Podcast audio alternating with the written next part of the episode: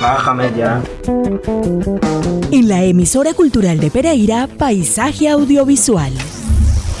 Le metiste efectos especiales. La movida audiovisual en Pereira y la región.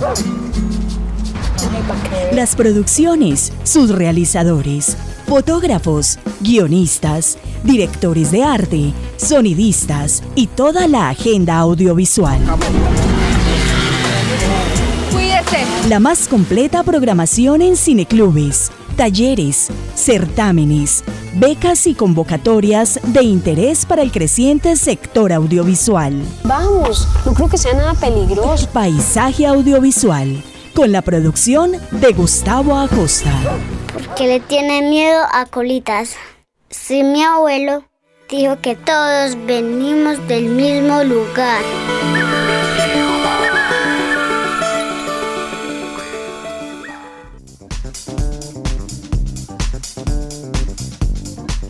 Buenas noches y bienvenidos a nuestro episodio número 233 de Paisaje Audiovisual.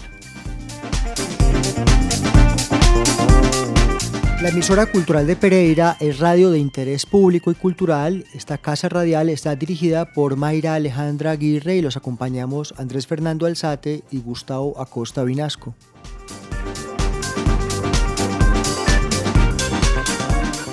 Hoy conversaremos sobre un proyecto ganador de la convocatoria Procesos de Formación Audiovisual Imaginando Nuestra Imagen, INI, Jóvenes de Paz, en el marco del Programa Nacional de Estímulos 2023 llamado Relatos de Alquiler.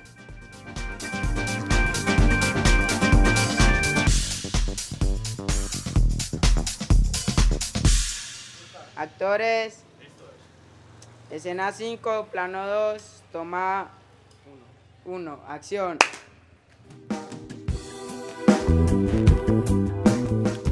Relatos de Alquiler, proyecto ganador en la convocatoria Procesos de Formación Audiovisual Imaginando Nuestra Imagen INI Jóvenes de Paz en el marco del Programa Nacional de Estímulos 2023 es un proyecto realizado a través de talleres de formación integral en realización audiovisual dirigidos a jóvenes entre los 14 y 28 años que buscan generar capacidades para la creación de contenidos audiovisuales y cinematográficos que aporten a la construcción de narrativas en los territorios y a la afirmación de sus procesos identitarios y culturales por medio de una metodología que promueva el diálogo de sus participantes con expertos de la industria audiovisual.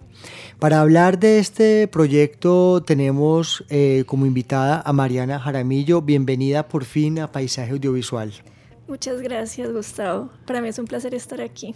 Para nosotros más, porque hemos seguido tu trabajo y el de tus compañeras, porque junto con Andrea Carolina Londoño Osorio y Camila Ramírez, ustedes han constituido un grupo que ha generado procesos muy interesantes, uno de esos que queremos mucho, el Festival de Cortos para Tiempos Largos, Sí, eh, que acaba de terminar hace unas semanas su tercera versión y quedó muy sorprendido y es gratificante saber que además ustedes eh, ganaron eh, en esta línea del INI un- con un proyecto de formación en el que ustedes impactan la comunidad.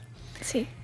Bueno, para comenzar, Mariana, primero que todo, eh, en tus palabras, relatos de alquiler, ¿qué es o qué fue? Bueno, Relatos de Alquiler eh, fue un proceso que nos pensamos, bueno, sigue siendo porque todavía estamos eh, con los chicos haciendo la última parte del proceso que es la edición, pero es un proceso que nos pensamos para hacer formación audiovisual con jóvenes, teniendo en cuenta pues que acá en la ciudad tenemos gran variedad de culturas y pues inicialmente pensamos como hacer una convocatoria más abierta en la ciudad y a la final decidimos irnos para Caimalito, que es eh, la pues, eh, con la institución educativa Gabriel Trujillo, que, que- que fueron quienes nos acogieron y pudimos como hacer todo el empalme.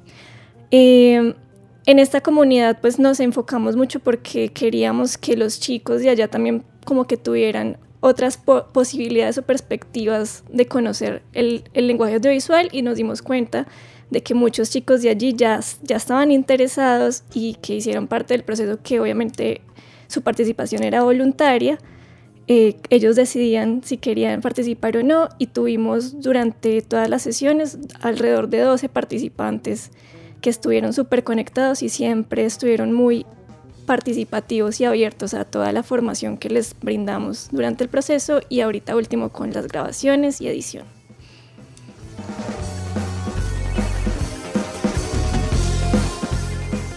Relatos de alquiler propiamente allá en las actividades de taller eh, se realizaron entre septiembre y, noviembre, ahorita hasta el, 4 de noviembre fue la última sesión allí, pero como decías, están eh, cerrando con la edición de los productos, de las actividades. ¿Por qué se llama Relatos de Alquiler? ¿Y seguían alguna temática específica? ¿Y cómo, cómo era pues el contenido y la dinámica de, de, esta, de este taller? Bueno, Relatos de Alquiler, realmente la que piensa el nombre inicialmente fue nuestra compañera Carolina. Y pensamos mucho como en, apropiarlo también nosotras, porque nos parecía muy propicio como que nosotras somos una plataforma para las historias de ellos, más que nuestras, porque pues nosotras solamente estamos como guiando el proceso, son historias de ellos que queremos que ellos las apropien y las entiendan como suyas y pues digamos como que ha sido también lo que nosotras les hemos dicho a ellos durante todo el proceso. Eh, digamos como que el contexto base de, toda esta convocatoria es sus historias, ¿cierto? Como todo lo que tiene que ver el cine comunitario. Entonces nos interesaba mucho que ellos pudieran explorar sus, propios, sus propias formas de vida, eh, lo que viven en sus comunidades, cómo se apropian ellos de sus mismos discursos e historias y pues dentro de eso hicimos las siete, los siete, eh, los siete espacios de formación en donde cada profesor que fue, pues cada tallerista iba guiando el proceso, eh, teniendo muy en cuenta que eran las historias de ellos. Entonces, pues eso fue como, ha sido como la base de todo este proceso que hemos vivido con los chicos. Mm, bueno, además de Mariana Jaramillo, que nos acompaña hoy, eh, están Camila Ramírez y Andrea Carolina Londoño, que las mencionamos.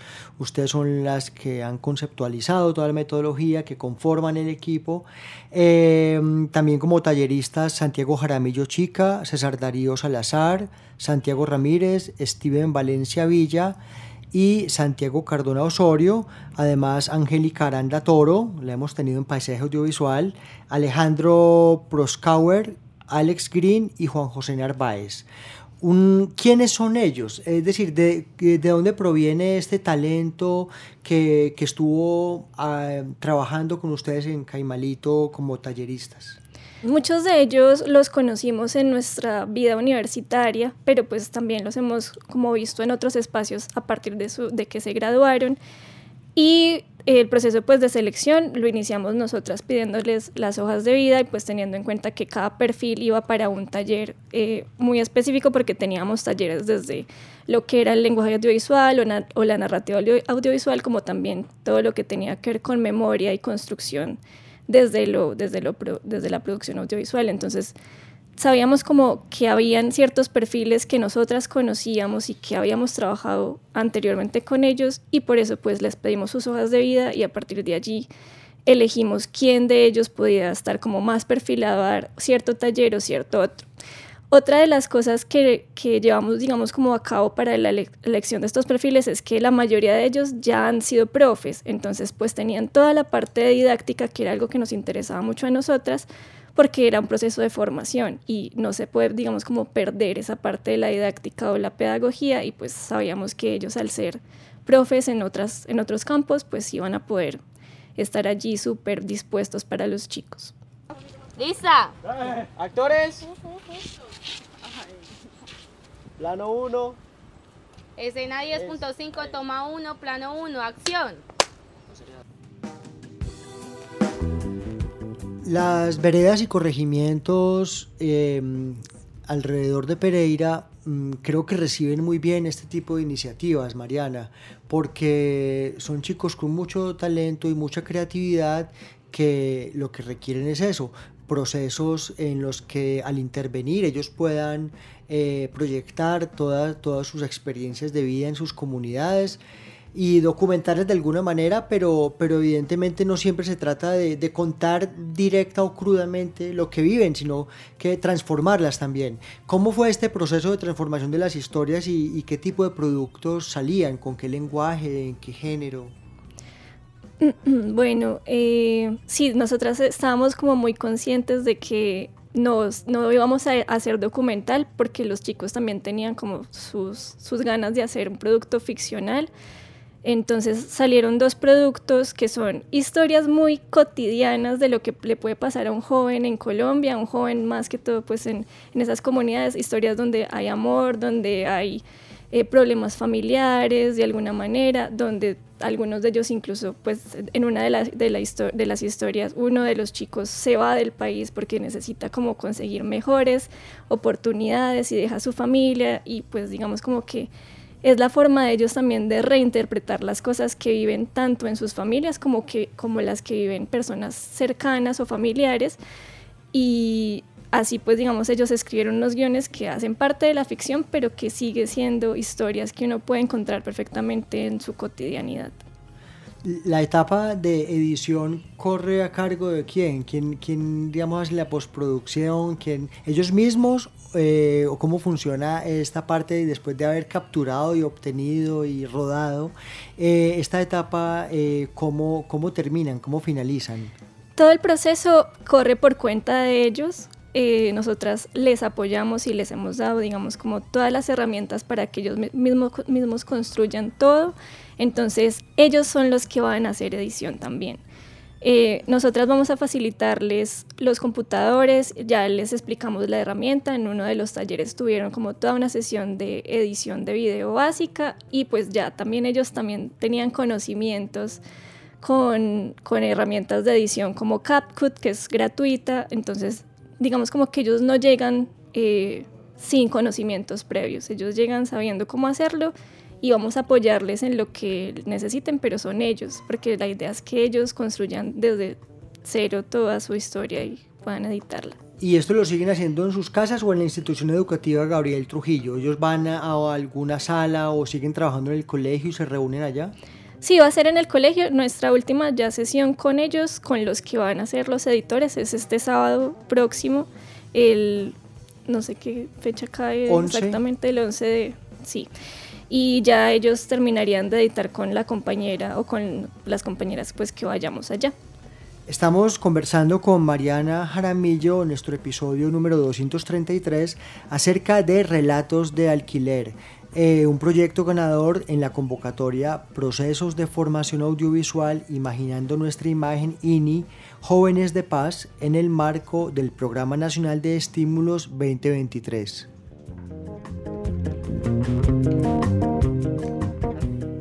Escena 13, plano 8, toma 2, acción.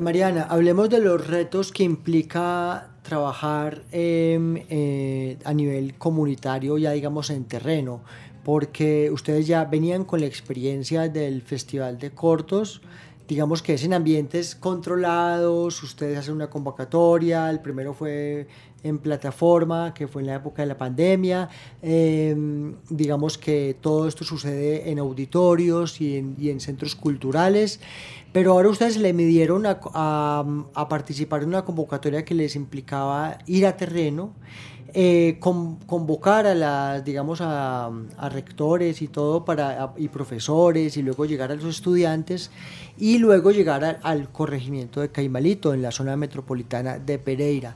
Esto es ya volcarse al terreno, ¿no? Em, ¿Cuáles fueron los principales retos o dificultades que se fueron encontrando que de pronto no se imaginaban o que quien nos esté escuchando y quiera trabajar a nivel de formación con comunidades y con jóvenes se podría encontrar? Yo creo que nuestro caso es muy especial porque pues muchas veces uno ya tiene como unas cosas previas o que está pensando que van a pasar y cuando llega a campo tal vez no pasan y creo que a nosotras nos pasó eso exactamente. Pensábamos que íbamos a tener más dificultades, pero la rectora Isabel Mosquera del Colegio Gabriel Trujillo fue súper amable con nosotras y nos abrió el espacio y nos dio pues como todas las facilidades de lo que necesitábamos. Entonces pues ya desde ahí teníamos como súper fácil eh, porque ya estábamos en un espacio. Eh, en la convocatoria, pues con los chicos del colegio fue muy fácil también como llegar a ellos, tener sus inscripciones y los que querían realmente el proceso fueron quienes se quedaron. Y el único, digamos, inconveniente que tuvimos es que la convocatoria iba a ser más abierta para toda la comunidad, todos los jóvenes entre 14 a 28, 28 años podían participar y solamente tuvimos otro participante que tiene 23 años que no hace parte de la institución educativa que hace parte pues de la comunidad, pero no de la institución. Y fue el único como que se animó de la comunidad. Entonces fue como una dificultad porque estábamos esperando alrededor de 20 inscritos y terminamos con 12, entonces pues fue como la única cosa que pensamos. O sea, los 11 del colegio más este otro ya joven más adulto. ¿Qué pasa? ¿Qué pasa entonces con los otros jóvenes que de pronto podían, digamos, no había que ser, no había que estar escolarizados, sino que con que estuviera menos de 28 años, ¿qué pasa con los jóvenes en Caimalito? ¿Por qué no hubo esa recepción de parte de los ya de los jóvenes graduados, digamos? Realmente no entendimos porque hubo seis inscritos que no hacían parte del colegio y los llamamos a reconfirmar varias veces y siempre nos dijeron que sí, pero a las sesiones no llegaron. Entonces no sabemos si tenía que ver como más por sus ganas o porque no los llamaba tanto el proceso, no sabían exactamente qué, qué, qué, qué estábamos haciendo, entonces tampoco se animaron pero estuvimos como muy atentas de poder llamarlos, contarles vía telefónica también a estas personas que se habían inscrito porque teníamos unas, unos flyers durante eh, toda la comunidad, pues en varias partes de la comunidad, en donde ellos podían pues tener como también la información de lo que estábamos haciendo, cuándo empezaba, cuándo terminaba, entonces como que eh, la información estaba, fue más tal vez que ellos no, no querían realmente hacer parte del proceso, lo cual está bien porque pues también era voluntario. Nosotras queríamos que fueran ellos quienes quisieran estar en el proceso. Sin duda, no, y sin duda son eh, comunidades complejas, pero, pero de todas maneras se notó el interés por parte del colegio, ¿no? Em, yo tengo una inquietud, es los equipos. Cuando, cuando se trabaja en terreno, eh, una de las mayores dificultades es con qué equipos se cuenta. ¿Ustedes trabajaron con equipos propios o de pronto la beca incluía compra de equipos? O, o aclarémosle a nuestra audiencia cómo funciona esto porque uno piensa, sin equipos no se puede hacer nada, pero es que obtener los equipos, llevarlos, llevar los equipos óptimos eh, también es, es otro cuento, ¿no? Bueno, nosotras trabajamos con equipos propios, entonces pues desde allí como que no teníamos esa dificultad, porque menos mal cada una como que se ha movido un poco en el, en el mundo audiovisual, entonces teníamos los equipos. Eh, sin embargo, la convocatoria permitía que en el presupuesto hubiera alquiler de equipos en caso de necesitarlo. No compra como tal, pero sí el alquiler y pues nosotras lo solventamos eh, desde nuestros propios equipos y por, eso pudimos utilizar el presupuesto más para contratar profesionales óptimos para estas, estas formaciones que queríamos con los chicos. Cuando estos chicos se gradúen o ya en perspectiva ya de, de, terminar la secundaria, ¿Ustedes notaron que, mm, que hay una tendencia o que haya interés de algunos de ellos o muchos de seguir en carreras que tengan que ver con la comunicación, con la narrativa audiovisual? ¿Había, digamos, ellos lo que estaban ahí es porque tienen ese interés a futuro? Sí, pues de hecho hay tres que se están graduando, que se van a graduar ahorita en diciembre y de ellos hay dos uno que le gusta muchísimo y que lo quiere seguir haciendo más como hobby porque pues tiene como pensado en su carrera eh, universitaria otras cosas, pero que lo quiere seguir haciendo. Y tenemos otra de las compañeras que quiere estudiar diseño gráfico y también me decía a mí que ya lo estaba pensando porque también le gustaba mucho el audiovisual de acuerdo a la formación que les habíamos dado. Entonces que estaba como entre esas dos, en diseño gráfico o algo de producción audiovisual. Sin duda son oportunidades que además ayudan a, abren el panorama y ayudan a tomar decisiones. Escena 11, plano 29, toma 3, acción. Amigo, les tengo que contar ¿Qué pasó? ¿Qué pasó? Es que la verdad, he estado eh, pensándolo bien y quiero volver a Colombia, extraño mucho a mi mamá, mi familia y todo, toda mi tierra. Y pues la verdad, pues, pues, lo pensaba muy bien y me quiero devolver para Colombia. Mariana, mm, para ustedes como grupo constituido y para la comunidad de Caimalito, la institución educativa Gabriel Trujillo, eh, ¿qué, ¿qué, queda después de esto? ¿Qué, ¿Qué, conclusiones sacas tú de, después? ¿Cómo se impactó? Y, y cómo los productos de pronto además, ¿cuándo se pueden ver, socializar? Bueno, una de las cosas que yo he pensado mucho de este proceso es que los jóvenes están muy interesados en lo que tiene que ver con la producción audiovisual y muchas veces no se animan porque piensan que es muy costoso.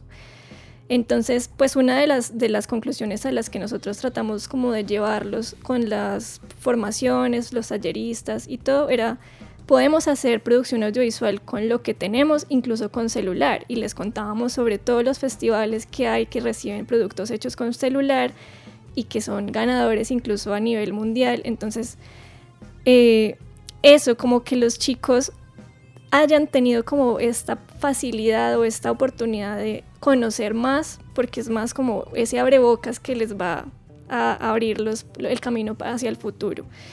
Eh, otra de las cosas que pienso es que son, fueron muy juiciosos y es tal vez un poco difícil encontrar jóvenes con esas facultades que, que, todo el tiempo quieran trabajar y que se sumen a hacer este tipo de contenidos. Entonces, pues eso ha sido muy satisfactorio para nosotras y también para ellos porque todo el proceso fue muy chévere y ellos aprendieron mucho y propusieron mucho también desde sus propias formas de ver el mundo y eso fue muy bello y propusimos como la fecha de socialización para el 18 de noviembre que la queremos hacer con la comunidad, la, vamos a hacer con la comunidad, entonces pues va a ser en Caimalito y estamos muy emocionadas porque queremos que estas personas también conozcan todo lo que se hizo con el proceso. Y yo sé que los profesores y los rectores agradecen mucho estas instancias porque muchas veces las rutinas escolares no permiten ahondar en estas metodologías y que vengan pues expertos, talleristas, eh, es bastante enriquecedor para el ámbito educativo.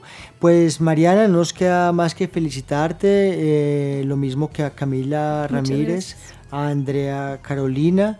Estaremos pendientes de todo lo que ustedes tres hagan como grupo constituido y como, y como personas también en sus respectivas líneas. Esperamos también el próximo año una nueva versión, ojalá, del Festival de Cortos para Tiempos Largos.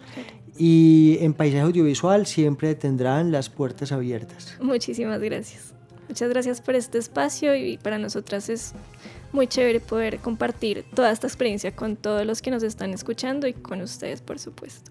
Relatos de Alquiler, eh, un proyecto ganador de la convocatoria Procesos de Formación Audiovisual, Imaginando Nuestra Imagen, INI, Jóvenes de Paz, en el marco del Programa Nacional de Estímulos 2023. Una feliz noche.